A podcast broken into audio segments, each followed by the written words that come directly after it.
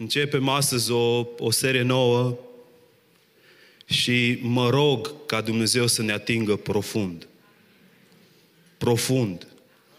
Așa de profund cum n-am fost niciodată atinși de Dumnezeu. Cuvintele astea pe care Domnul Isus le-a rostit sunt cele mai profunde cuvinte care au fost puse în istorie. Și ele au de-a face așa de mult cu noi. Vreau să știți că predica de pe munte a fost rostită, în primul rând, nu națiunilor, ci poporului lui Dumnezeu. Chiar în primul verset, cuvântul Dumnezeu spune că Isus a adresat ucenicilor și ucenicilor le-a spus toate aceste cuvinte. De aceea, tot ce scrie în predica despre munte este pentru tine și pentru mine. Este Constituția Împărăției lui Dumnezeu. Sunt cele mai importante lucruri pe care Dumnezeu le-a vorbit vreodată omenirii. Și vreau să știți că Împărăția lui Dumnezeu se zidește din lăuntru în afară. Prezența ei lucrându-ne mai întâi caracterul, apoi conduita, transformându-ne mai întâi pe dinăuntru, iar apoi pe din afară. Și să știți că în adevărata împărăția lui Dumnezeu, primate lucrurile se rezolvă înaintea tronului lui Dumnezeu și apoi înaintea oamenilor. Total invers. O religie care se limitează la conformare și care nu acceptă transformarea lăuntrică, radicală. O religie care atinge doar nivelul faptelor și al vorbelor, dar care nu pătrunde la nivelul gândirii, al atitudinilor și al motivațiilor, nu slujește nimănui la intrarea în împărăția cerurilor.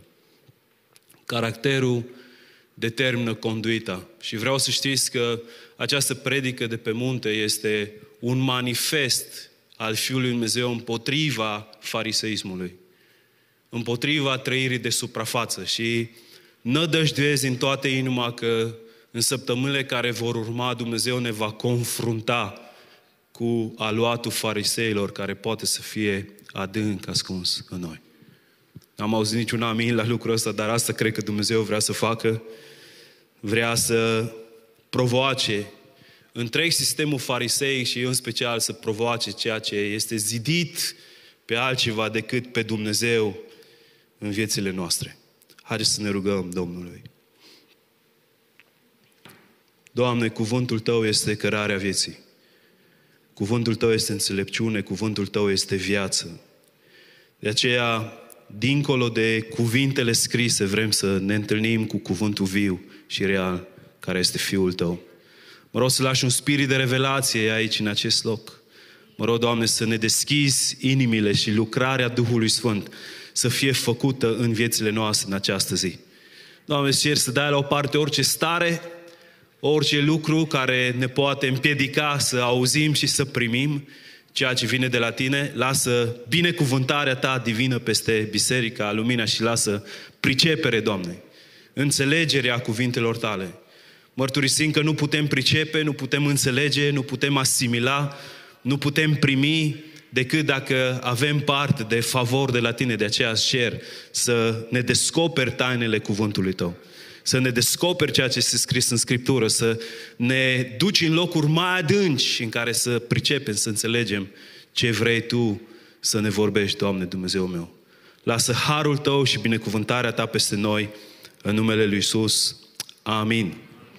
Amin. So, predica de pe munte o găsim în capitolele 5, 6 și 7 din Scriptură, e ceva ce toată lumea e bine să, să știe, să știți că la intrarea în ceruri, fiecare dintre voi o să fiți întrebați dacă știți ce scrie în Matei de la 5 la 7.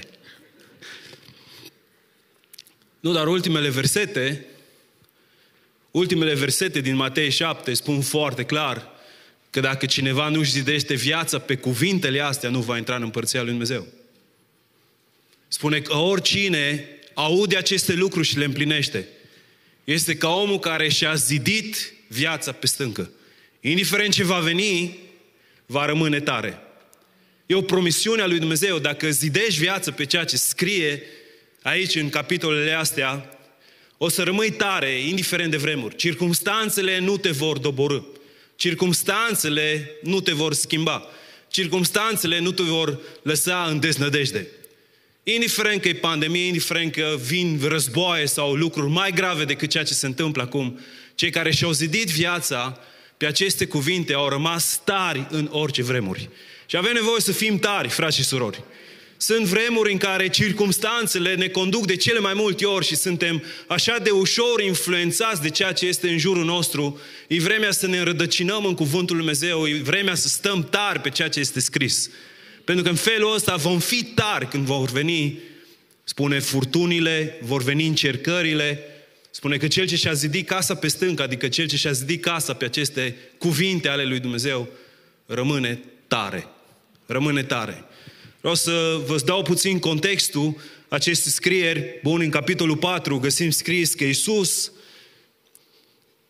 versetul 23, Iisus străbătea toată Galileea, învățând pe norod, în sinagogi, propovăduind Evanghelia Împărăției și tămăduind orice boală și orice neputință care era un norod. Iisus străbătea toată Galileea și făcea două lucruri care sunt tema sezonului nostru. Propovădioa Evanghelia sau declara împărăția și apoi demonstra împărăția făcând lucrări supranaturale, semne și minuni. De aceea vrem să fim tari în cuvânt și plini de Duhul Sfânt. Tari în cuvânt se referă la a declara împărăția lui Dumnezeu, plin de Duhul Sfânt se referă la a demonstra împărăția lui Dumnezeu. Dacă vă uitați aici în versetele astea spune că Iisus străbătea toată Galileea și pentru că era tare în cuvânt, propovăduia cuvântul. Vorbea cuvântul lui Dumnezeu. Vreau să știți că Dumnezeu vrea să ridice o generație nouă de predicatori.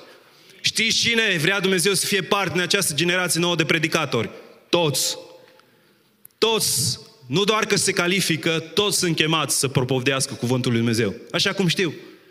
Nu trebuie să ai școli de teologie ca să propovdești Cuvântul Dumnezeu. Este o chemare pe care toți o avem. Să nu tăcem, ci să vorbim despre împărăția lui Dumnezeu.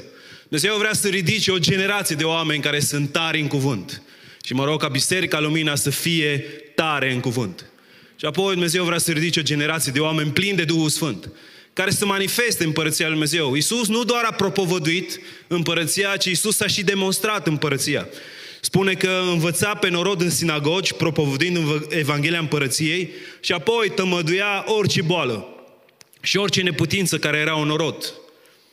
Și i s-a dus vestea în toată Siria și aduceau la el pe toți cei ce sufereau de felurite boli și chinuri, pe cei îndrăciți, pe cei lunatici, pe cei slăbănoci și el îi vindeca.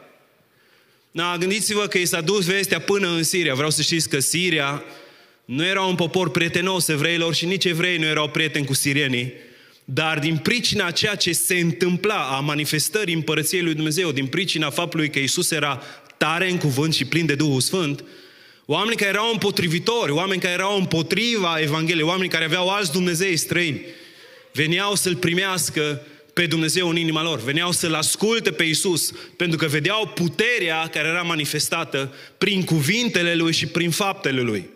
De aceea trebuie să fim fiecare dintre noi tari în cuvinte și în fapte. Nu doar în cuvinte, nu doar în fapte. Hmm? Vreau să știți că cuvintele nu sunt mai tari ca faptele și vreau să vă mai spun un lucru, nici faptele nu sunt mai tari ca și cuvintele. Sunteți cu mine? Am văzut o grămadă de uh, citate în care se spune că faptele sunt mai tari ca și cuvintele. Nu sunt mai tari ca și cuvintele. Dumnezeu a creat prin cuvânt. Cuvintele și faptele trebuie să fie tari. Adică trebuie să fim tari și în cuvinte și în fapte. Plin de cuvânt sau tari în cuvânt, e să fii tari în cuvinte. Și apoi plin de Duhul Sfânt, e să fii tare în fapte. Duhul Sfânt să te miști așa de mult în omul lăuntric încât să acționezi, să nu stai pasibil sau să nu stai indiferent la ceea ce vezi în jurul tău. Apoi spune versetul 25 ceva interesant. Spune, după el au mers multe noroade din Galileea, din Decapole, din Ierusalim, din Iudeea și de dincolo de Iordan. Nu, asta e chiar versetul de dinaintea capitolului 5. Și vreau să avem o hartă, nu știu dacă îmi place, dar harta. ok, so, se vede destul de, de rău pe harta asta, din ce văd eu acum aici. Sau Galileea e ceea ce e cu roșu. Ok? Spune că Iisus propdea în toată Galileea și nu vedeți probabil Magdala, Horazin și Besaida formau un triunghi. E numit și triunghiul mântuirii de mulți teologi, pentru că 75% din lucrarea lui Isus a desfășurat aici. Între Magdala, Horazin și Besaida. Acolo era Capernaum, în special, locul în care Isus a propovdit cel mai mult. Ok? Era triunghiul mântuirii. 75% din timpul uh, slujirii lui Isus l-a petrecut aici. Ok? Apoi, dincolo de Marea Galilei, care e cu negru aici pe hartă, în partea opusă e Gergesa sau țilitul Gergesenilor, unde Isus l-a vindecat pe îndrăcit. Da? Ținutul ăsta era un ținut numit Decapolis. Vă mai zic câteva lucruri despre Galileea. Galileea era împânzită de evrei care erau foarte fundamentaliști.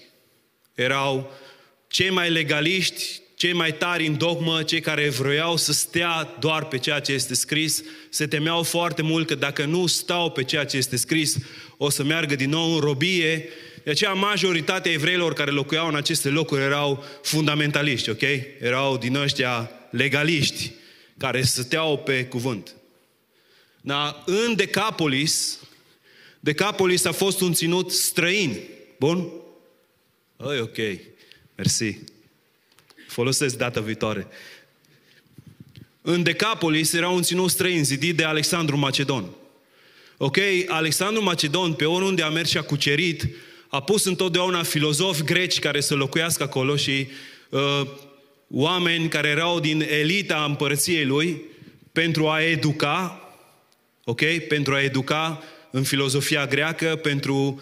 Uh, gândiți-vă că în vremea lui Alexandru Macedon el a Uh, creat un sistem de asigurare, ok, de viață pentru cei din secolul I. Asigurare de sănătate în același timp pentru cei din secolul I. Era o grămadă de oameni învățați în partea asta, dar erau în același timp oameni care nu credeau în Dumnezeu, ci oameni care trăiau mult în plăceri. De aceea, gândiți-vă că pentru cei din Galileea, mai sunteți cu mine, pentru cei din Galileea, Ținutul ăsta de Decapolis era un ținut super infect. Nu vreau să aibă de-a face nimic cu cei din Decapolis. De fapt, era și numit ținutul îndepărtat. De aceea putem să facem o conexiune între ceea ce numeau evrei ținut îndepărtat și ceea ce spune Isus în, Matei, în, în Luca 15, când vine vorba de pilda fiului risipitor. În pilda fiului risipitor, când zice că fiul cel mic s-a dus într-o țară îndepărtată, Decapolis era țara îndepărtată pentru evrei. Cu toate că, gândiți-vă, de pe un mal al Mării Galilei până pe celălalt, deci Marea Galilei e mai mult un lac decât o mare, dar așa a fost numită, bun? Deci gândiți-vă că în, în, pe vertical, ok, pe vertical avea 20 de kilometri marea și pe orizontal avea aproximativ 10-11 kilometri. Cu alte cuvinte, din Galileea puteai să vezi pe țărmul din Decapolis. Și de asta e o sugestie în ceea ce spune Isus în Luca 15, că tatăl stătea și se uita în zona unde știa că e fiul său știind ce face acolo, pentru că ăsta era un ținut al destrăbălării. Atât de împotrivitori erau evrei din Galileea față de cei din Decapolis, încât gândiți-vă că dacă rosteau cuvântul Decapolis, erau necurați pentru șapte zile. Deci nu mergeau la grătare unii cu alții. Ok? Nu se iubeau unii pe ceilalți, dar din pricina propovăduirii lui Isus. Isus a reușit să adune împreună aceste mulțimi de oameni și am vrut să vă pun puțin contextul ca să înțelegeți că atunci când cuvântul lui Dumnezeu este prezent, și lucrarea Duhului Sfânt este activă, cei mai împotrivitori oameni pot să vină împreună. De aceea, singurul care aduce unitate între noi, să știți, care poate să treacă dincolo de circunstanțe, de vremuri, de, uh, știu eu, lucruri cu care ne confruntăm, este Cuvântul lui Dumnezeu și Duhul lui Dumnezeu. De aceea avem nevoie fiecare dintre noi să ne lăsăm transformați, înnoiți de Cuvântul lui Dumnezeu și de Duhul lui Dumnezeu, ca să putem privi diferit lucrurile și ca să putem umbla în unitate. Noi nu ne iubim chiar așa de mult unii pe alții cum ne putem iubi dacă suntem plini de cuvânt și plini de Duhul Sfânt. No, aici, în contextul ăsta, începe Matei, capitolul 5. Versetul 1 spune, când a văzut Iisus noroadele, s-a suit pe munte și după ce a șezut jos, ucenicii lui s-au apropiat de el. Dar în înțelegerea evrească, când rabinul se așeza, începea un moment de învățătură și am avut o, sau avem și o poză cu cum arăta, ok, muntele fericirilor. Ăsta e muntele fericirilor. Ok? Probabil acțiunea se desfășoară undeva în zona aceea unde Isus poate sta undeva mai sus, toată mulțimea stă undeva mai jos. Când un rabin se așeza, era un semn că urmează un timp de învățătură. Când rabinul se așeza, toți ceilalți rămâneau în picioare și ascultau. Ok? Deci, Cuvântul Dumnezeu ne spune că rabinul se așează, Domnul Iisus se așează și când văd ucenicii acest lucru, vin și se apropie de El, pentru că știu că urmează ca Iisus să le vorbească ceva. Și le spune așa, primul, primul cuvânt, care e semnificativ, Macario, e, e mai mult decât fericire, să fii fericit. Înseamnă favor divin în același timp, favor divin și mai mult am descoperit, unii spun că ar fi o formă de adresare când feliciți pe cineva. Cu alte cuvinte, fericirea ar putea suna și felicitări celor săraci în Duh, căci a lor este împărăția cerurilor. Felicitări celor săraci în Duh.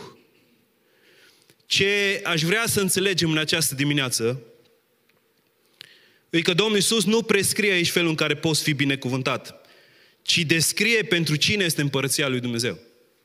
Deci nu este o prescriere acum să fii binecuvântat, ci este o descriere a celor care sunt în împărăția lui Dumnezeu. De ce spun lucrul ăsta? Pentru că nu e o, o listă de lucruri pe care să le faci, ci ceea ce produce trăirea în intimitate. Vezi, unii dintre noi putem să ne apropiem de aceste fericiri și să zicem, ok, dacă sunt sărac în duh, dacă plâng, dacă, uh, știu eu, uh, trăiesc în dreptate, dacă am inima curată, na, moștenesc împărăția. Nu, nu la asta se referă, nu, nu este o listă de ce trebuie să fac ca să ajung în împărția lui Dumnezeu, ci este mai, descra- mai degrabă o descriere a ce se întâmplă atunci când un om trăiește în intimitate cu Dumnezeu. Dacă umbli în intimitate cu Dumnezeu, ai parte de aceste calități. Ok? Sunteți cu mine?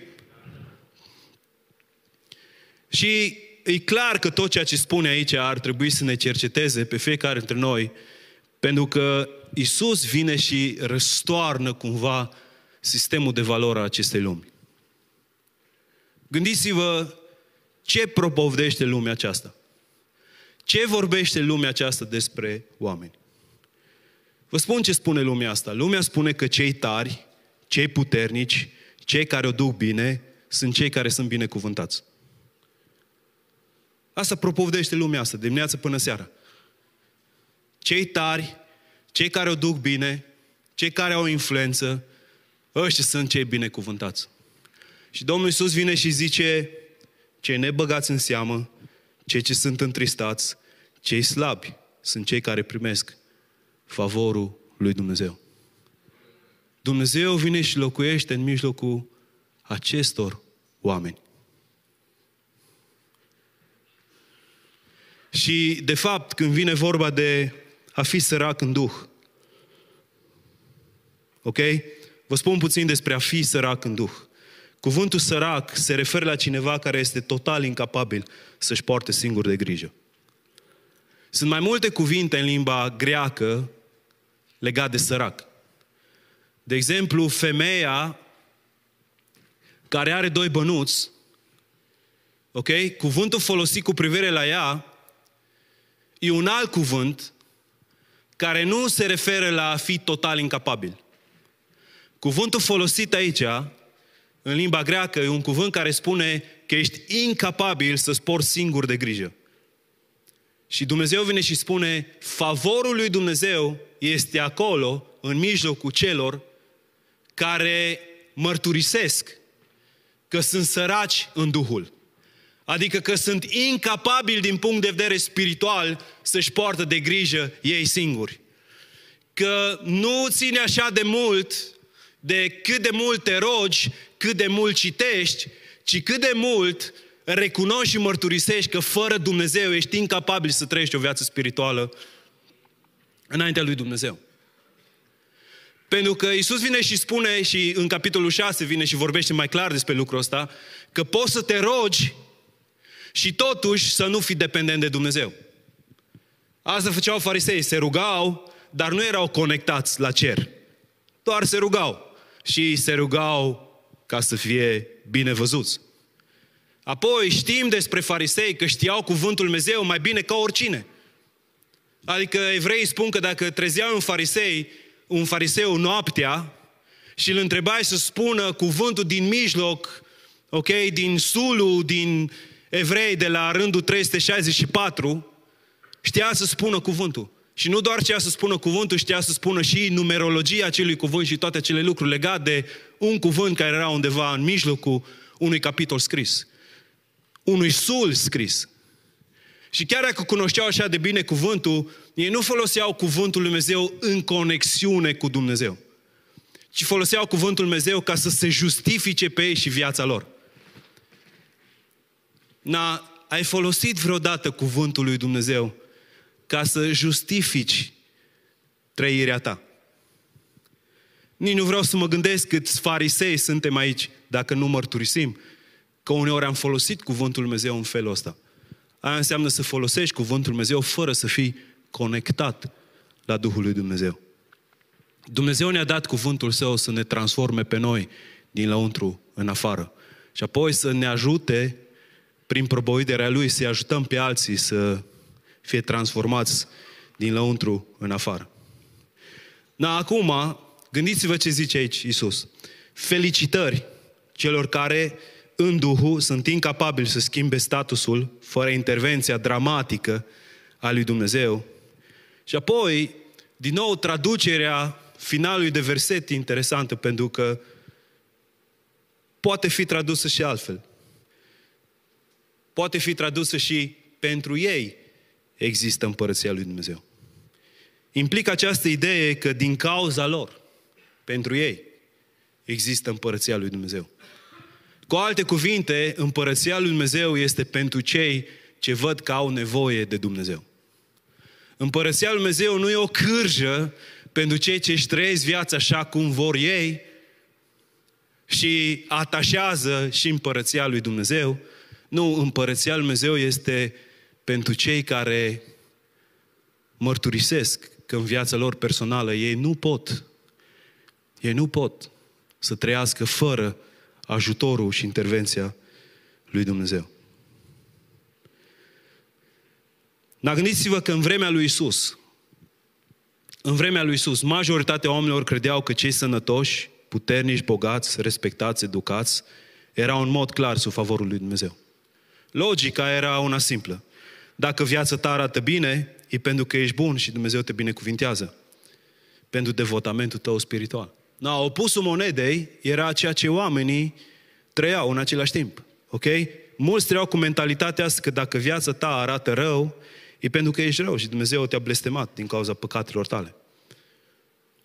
Și acum venim la vremea noastră puțin. La vremea noastră.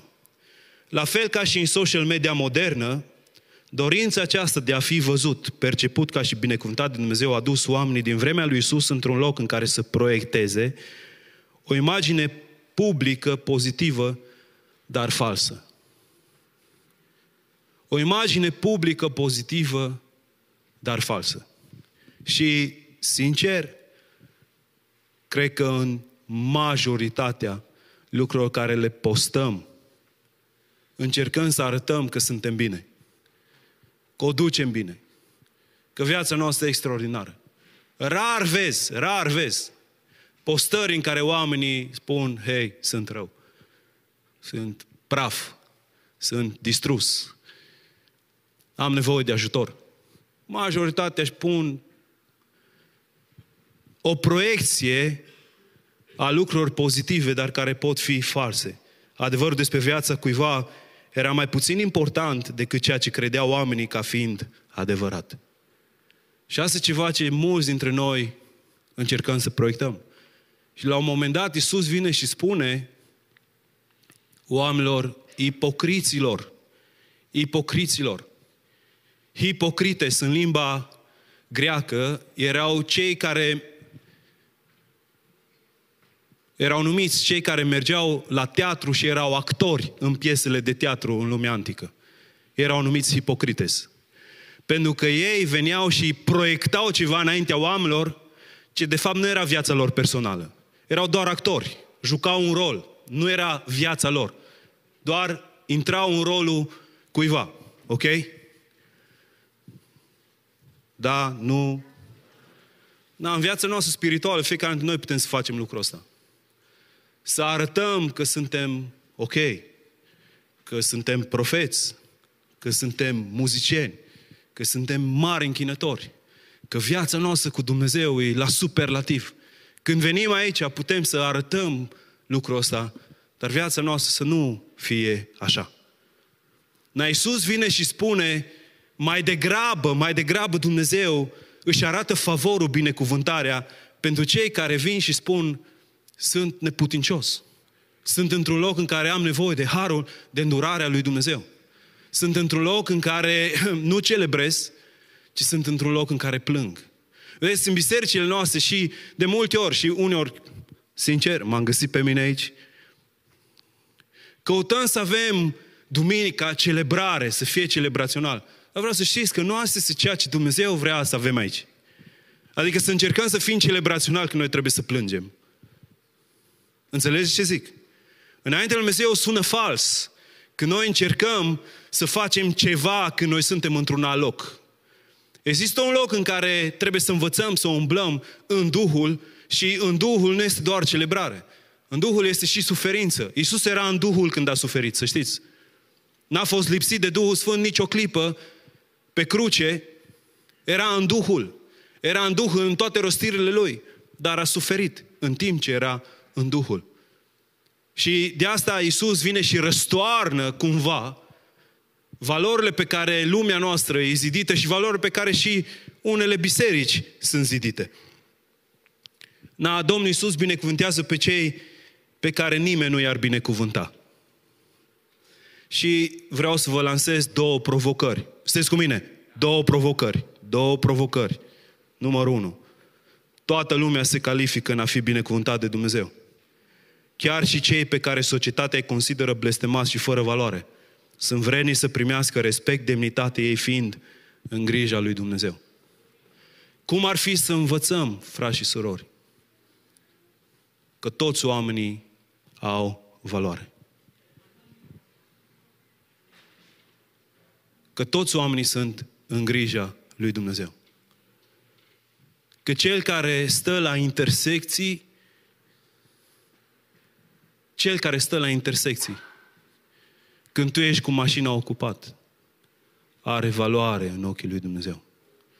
Lumea aceasta ar fi transformată dacă noi am putea privi prin ochii lui Dumnezeu. Ați auzit de Maica Tereza. Este cineva care n-a auzit de Maica Tereza aici.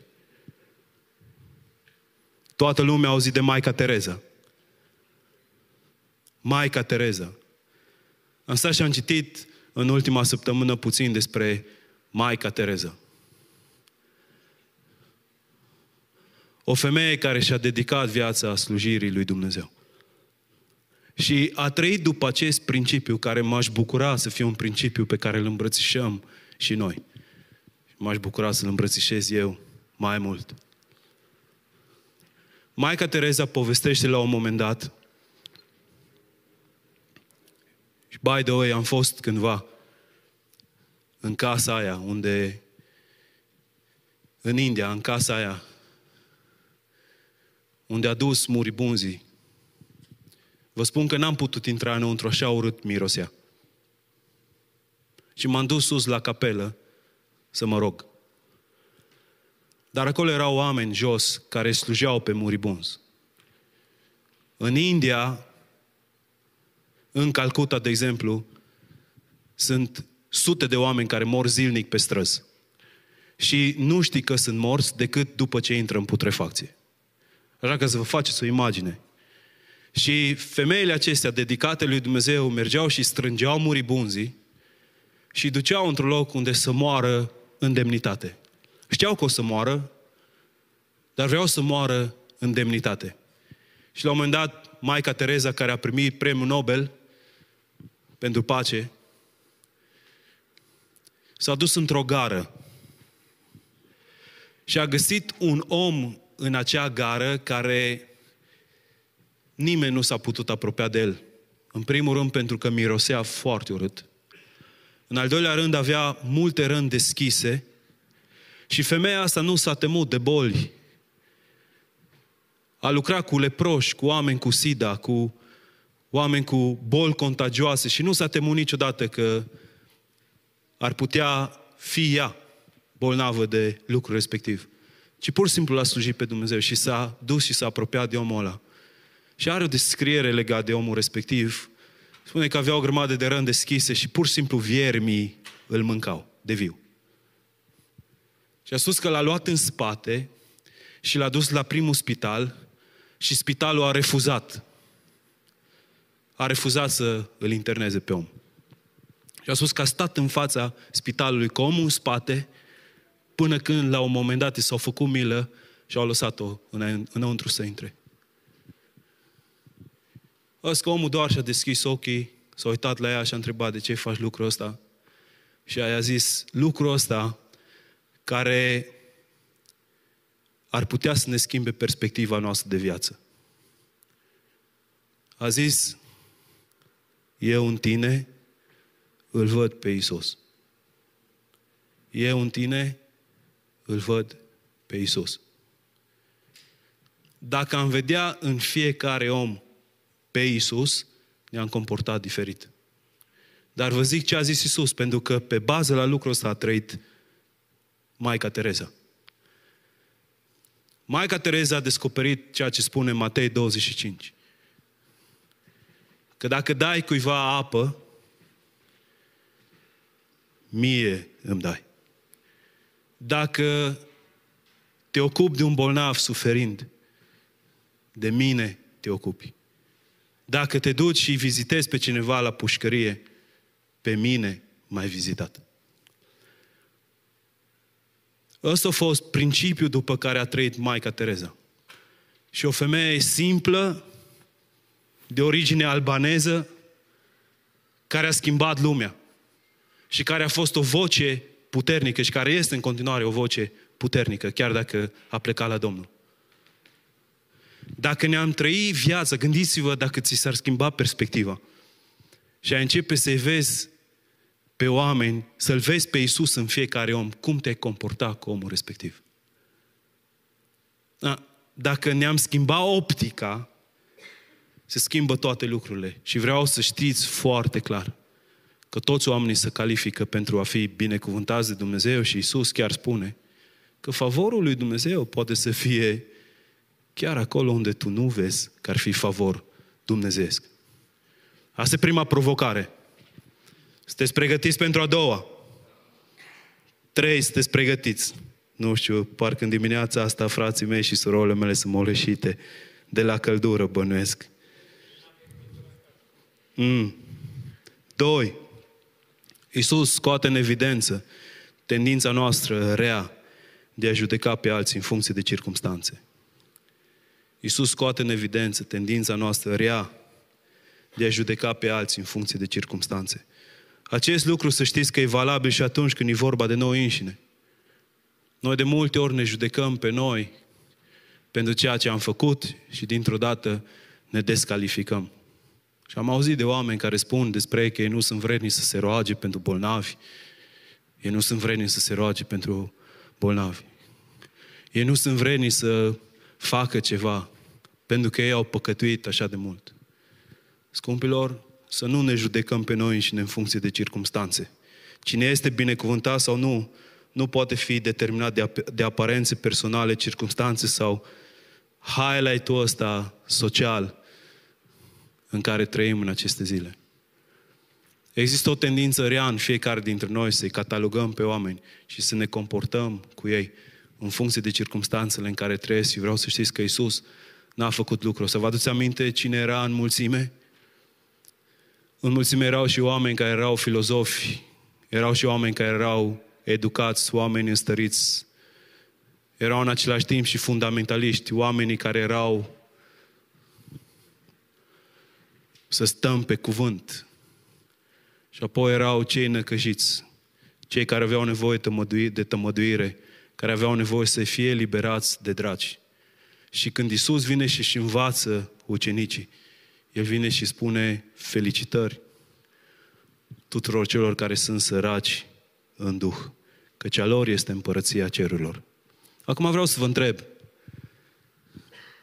ce înseamnă împărăția cerurilor?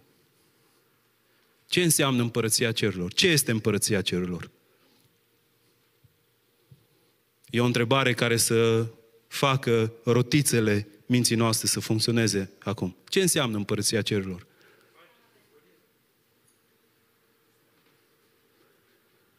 Ok? Pace, bucurie și neprihnire în Duhul Sfânt. Dar ce este? Unde este? Cine este împărăția cerurilor? Pentru că vin unii și spun că împărăția cerurilor este biserica. Nu-i biserica. Îi sau nu-i biserica? Îi parte din împărăția lui Dumnezeu biserica. Că îi parte din împărăția lui Dumnezeu. Dar nu este în totalitate asta împărăția lui Dumnezeu. Apoi vin alții și spun că împărăția lui Dumnezeu este locul în care creștinii se duc după ce pleacă de pe acest pământ. Și vreau să știți că și asta este parte din împărăția lui Dumnezeu sau împărăția celor, dar nu este asta împărăția celor. Împărăția celor este locul unde locuiește Dumnezeu. Și unde ceea ce Dumnezeu vrea să se întâmple, se întâmplă. Acolo este împărăția lui Dumnezeu, locul în care locuiește Dumnezeu și locul în care ceea ce Dumnezeu vrea să se întâmple, se întâmplă. Împărăția lui Dumnezeu locuiește în noi, în mijlocul nostru, doar în măsura în care noi facem ceea ce vrea Dumnezeu să se întâmple. Cât din împărăția lui Dumnezeu e în tine acum? Știi cât? Cât lași pe Dumnezeu să-și manifeste împărăția în tine și prin tine.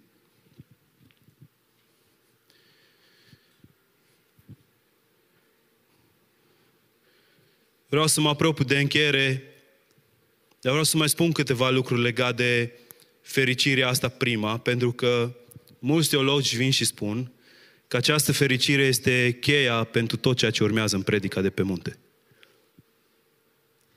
Să fii sărat în Duhul este cheia pentru tot ceea ce urmează. Că nu este nimeni în împărăția celor care să nu fie sărac în Duh.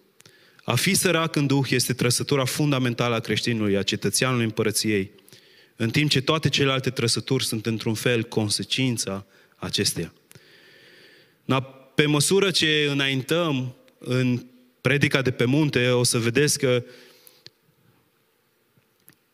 să fii sărac în Duh se referă la o golire pe, care toate celelalte, pe când toate celelalte trăsături sunt o manifestare a umplerii. Să fii sărac în Duh înseamnă să te golești. Nu putem fi un plus dacă nu suntem mai întâi goliți. Trebuie să existe o golire înainte ca să poată avea loc o umplere. Și această fericire se referă la atitudinea omului față de sine. Când stai să te uiți azi la tine, de ce ești plin? De ce ești plin? Pentru că dacă ești plin de de mândrie, nu ești plin de Dumnezeu. Dacă ești plin de gelozie, nu ești plin de Dumnezeu. Dacă ești plin de îngrijorare, nu ești plin de Dumnezeu. Toate lucrurile astea sunt lucruri de care trebuie să ne golim ca să putem fi umpluți de Dumnezeu. Dacă ești plin de teamă, nu ești plin de Dumnezeu. Dacă ești plin de frică, nu ești plin de Dumnezeu. Împărăția lui Dumnezeu nu este frică. Dacă ești plin de deznădejde, nu ești plin de Dumnezeu. Pentru că Dumnezeu este un Dumnezeu al păcii și al nădejdii. Dacă ești plin de neliniște, nu ești plin de Dumnezeu. Toate lucrurile astea sunt rodul trăirii noastre departe de Dumnezeu. De aceea trebuie să ne golim de noi înșine ca să putem fi umpluți de Dumnezeu. Haideți să stăm înainte lui Dumnezeu fiecare dintre noi și să cerem lui Dumnezeu ca să lucreze în noi chiar acum. Frați și surori, în dimineața asta ne apropiem împreună de Domnul și de lucrarea pe care El a făcut-o și în mijlocul acestei lucrări noi putem fi umpluți de El. Putem fi umpluți de El. Dar ca să fim umpluți de El trebuie să ne descărcăm în această dimineață de noi înșine.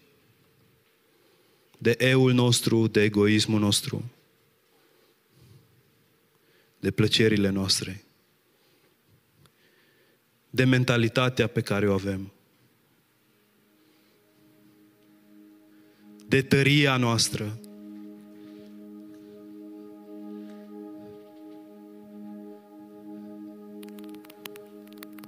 Gândiți-vă că una dintre trăsăturile pe care Iisus Hristos le spune este ferice de cei blânzi, că cei vor moșteni pământul. Ferice de cei blânzi. Știți că lumea asta se uită la blândețe și o catalogează ca și slăbiciune.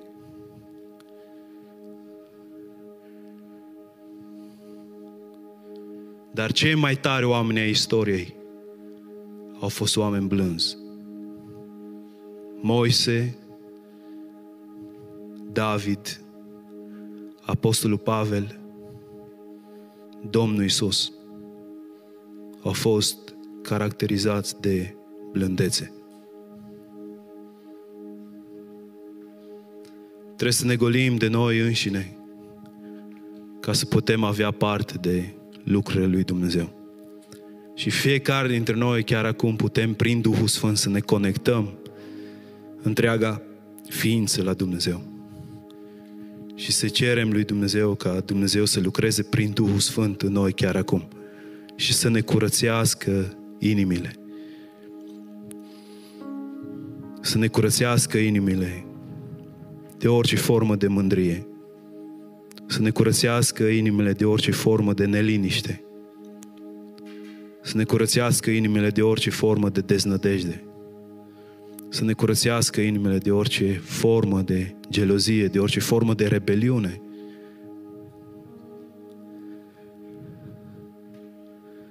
De orice formă de răutate. De orice formă de judecată. Este cineva aici care are nevoie să fie golit de orice formă de judecată.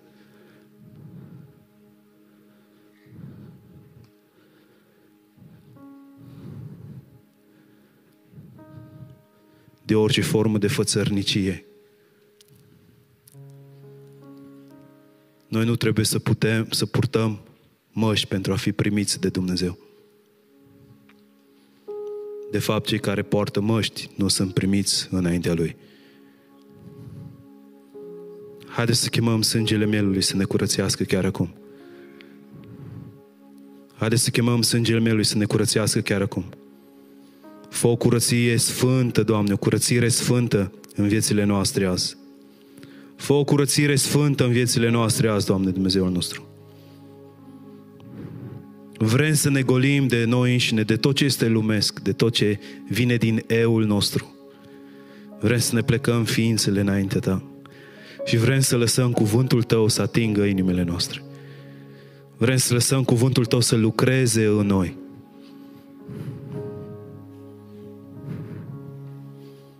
Lucrează în noi prin cuvântul Tău și prin Duhul Tău ce Sfânt, Doamne, Dumnezeu nostru.